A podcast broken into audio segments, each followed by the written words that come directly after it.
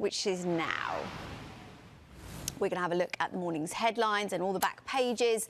As you'd expect, plenty of fallout from the North London derby. To discuss it all, we're joined by the Highbury squad's Sophie Nicolaou, who's loving life, and Liam Twomey from The Athletic. A very good morning to you both. Obviously, we've got to start with the North London derby and Arsenal's win. It's on all of the back pages today, including the Daily Mirror, who went for the headline Love and Eight. Sophie, we're going to start with you. Eight points clear and a first North London double over Spurs since 2014. Firstly, how impressed were you with the performance? I think it's probably one of one of our most complete 45 minute performances this season. That first half was flawless. It was like a, a football symphony, uh, Bella, all orchestrated by captain conductor Martin Odegaard and his general Thomas Partey in midfield. But what's beautiful about this particular Arsenal team at this time is, you know, they're just playing so well. Each each unit is in sync. It's cohesive from the defense to the midfield to the forward line, and we just completely nullified Tottenham in that first half and suffocated them completely to the to the point where they they just couldn't they couldn't play. And you know, one player I really want to highlight here is I know Odegaard's getting a lot of the headlines and rightly so. And Thomas Partey gets a lot of plaudits too. Uh, but Zinchenko has been such an incredible addition to this team. It's almost like Mikel Arteta has an assistant coach out on the pitch. Uh, the way he's just added um, so much dimension to the way we play, he's almost playing like a midfielder. Um, his technical ability, the way he's able to operate in tight spaces, he's just a very, very special player. And that 45 minutes was exceptionally satisfying as an Arsenal fan. Do you believe you can win the title, Sophie? Uh, so this question, I've I've promised that I'm not going to make that call until we play Manchester City on February 15. I do believe we can get a result next weekend, but those two games against Manchester City are going to be pivotal, Bella, because we know they can go on a run, and I know that they're wounded right now but beware the wounded animal, especially one that is managed by Pep Guardiola. Mm-hmm. But eight points clear, winning at our rivals, um, not allowing Harry Kane to break Jimmy Greaves, um, you know, Greaves's record. It was a pretty special day for us. And in order to win the title, you've got to break some ducks. And we're doing that this season. Liam, I mean, each time we think Arsenal could be tested, they keep delivering this win at the Tottenham Hotspur Stadium. Is there anything that can stop them? I think there's a couple of things. Um, I, I, think, first of all, Mikel Arteta has been able to stick, by and large, with pretty much the same core of this team. Um, I know they've had the injury to Gabriel Jesus, which they've responded to really, really well.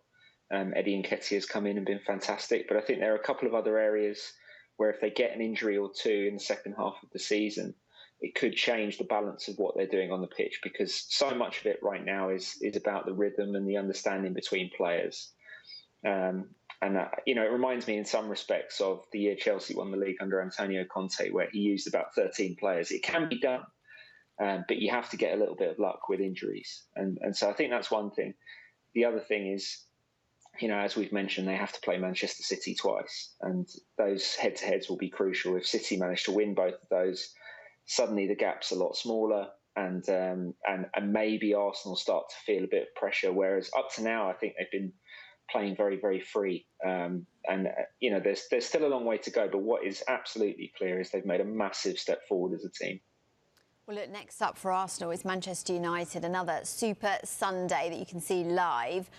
After their Manchester derby win, defender Rafa Varane, uh, Rafa Varane has said that anything is possible this season. They're looking to win their first title in a decade. Sophie, Paul Merson said on Super Sunday that next weekend's game between Arsenal and United will be pivotal in the title race. Do you agree? It's so weird because you get to every weekend and you say, "Oh, this is a massive game," mm-hmm. but the truth is, every game in the Premier League is massive. Um, we kind of owe Manchester United uh, after that loss at Old Trafford, the three-one, especially kind of knowing that VAR report came out where they admitted making a mistake in our disallowed goal that changed the trajectory of the game.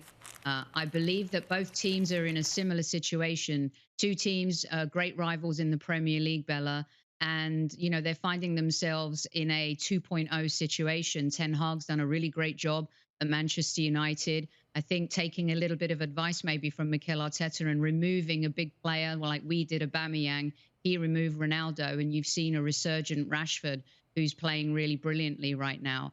So it's going to be, I, I think it's going to be a huge test for us. Should be a really good game of football. Um, but uh, I can see us, uh, they're due a loss, aren't they, really? They've had eight games on the trot. So hopefully Arsenal can be the ones who provide that loss for them. Well, Liam, United are the only team to beat Arsenal so far this season. Do you think they've got what it takes to win again? Their form is good.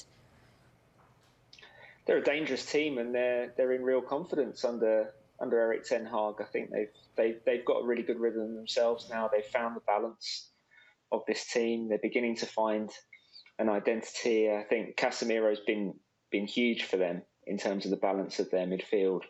Um, and they defended exceptionally well against Manchester City and, and, took their chances ruthlessly. So if they if they carry on playing at that level, I think they can they can carry a level of threat to Arsenal that, that most teams haven't been able to so far this season. Certainly that Spurs weren't able to at home.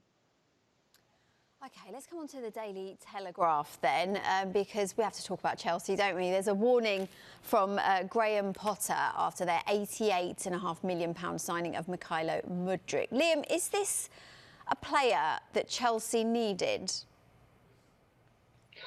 It's a good question. Um, they have a lot of forwards. They have a lot of winger style number 10 second strikers who basically everything other than a number nine mm. they hmm. already have in the squad. And I think if you're looking at if you're projecting forward and saying some of these attacking players will leave either in this window or the next window, Hakim Ziyech, Christian Pulisic, probably most notable among them, then you would say that Mykhailo Mudryk is someone that can be an important player for Chelsea in the future. But I think a lot of Chelsea fans would say that position was not the priority, um, at least for them in this window. You know, Chelsea still need a reliable scoring number nine. They still need a new high quality central midfielder. Um, and they need a proper alternative to Reece James on the right of defence, and none of those boxes have been ticked yet. So I think that's that's been some of the uh, surprise I think from Chelsea fans when it comes to this deal and the fact that Chelsea have gone so big on it. Yeah, absolutely. Announcing it in, uh, while Chelsea are playing as well. Actually, the first announcements were before um, the deal was actually officially signed. Sophie, there was a lot of talk of Arsenal wanting him as well, and actually mm. him wanting to go to Arsenal. So, how disappointing is it to miss out? Well, I think Arsenal fans, there was a bit of a meltdown on the old Twitter sphere uh, yesterday. There's no doubt about that, which is probably what made um, the, the victory against Tottenham a sweet yesterday because Arsenal continue to prove that despite, you know, missing out on players, we went in for Lisandro Martinez. Um, Vlahovic was a player that uh, we supposedly flirted with. And, you know, we signed Jesus and Zinchenko, proven winners in the Premier League and here we are in a position where we're eight points clear. There's there's no doubt Mudryk is a good player, but you know he's not been tested in the league yet. Has obviously done well in the Champions League. Arsenal won't be held to ransom by anybody. They have a transfer policy. They've made that clear over and over again. And Mikel Arteta is also the type of manager that doesn't want to have to convince a player to come to the club. And you could say there's something about this transfer that just doesn't sit well um, you know, he he was posting on his Instagram the whole time, and clearly he didn't want to. He didn't love Arsenal that much, did he? Um, to come to the club. In the end, money spoke. And Todd Boehly seems to be collecting players the way we did Panini stickers when we were kids. I mean, every player that's out there, Chelsea seem to be going for. And Gary Neville once said that he didn't know what Arsenal's transfer policy or strategy um, is, but I think it's pretty clear now what Arsenal's policy is. Um, and clearly, Chelsea don't really have one. Really good to get both of your thoughts. Thanks ever so much for joining me on uh, Paper Talk. We'll see you both soon. Take care. Thanks, Bella. Don't forget, we're going to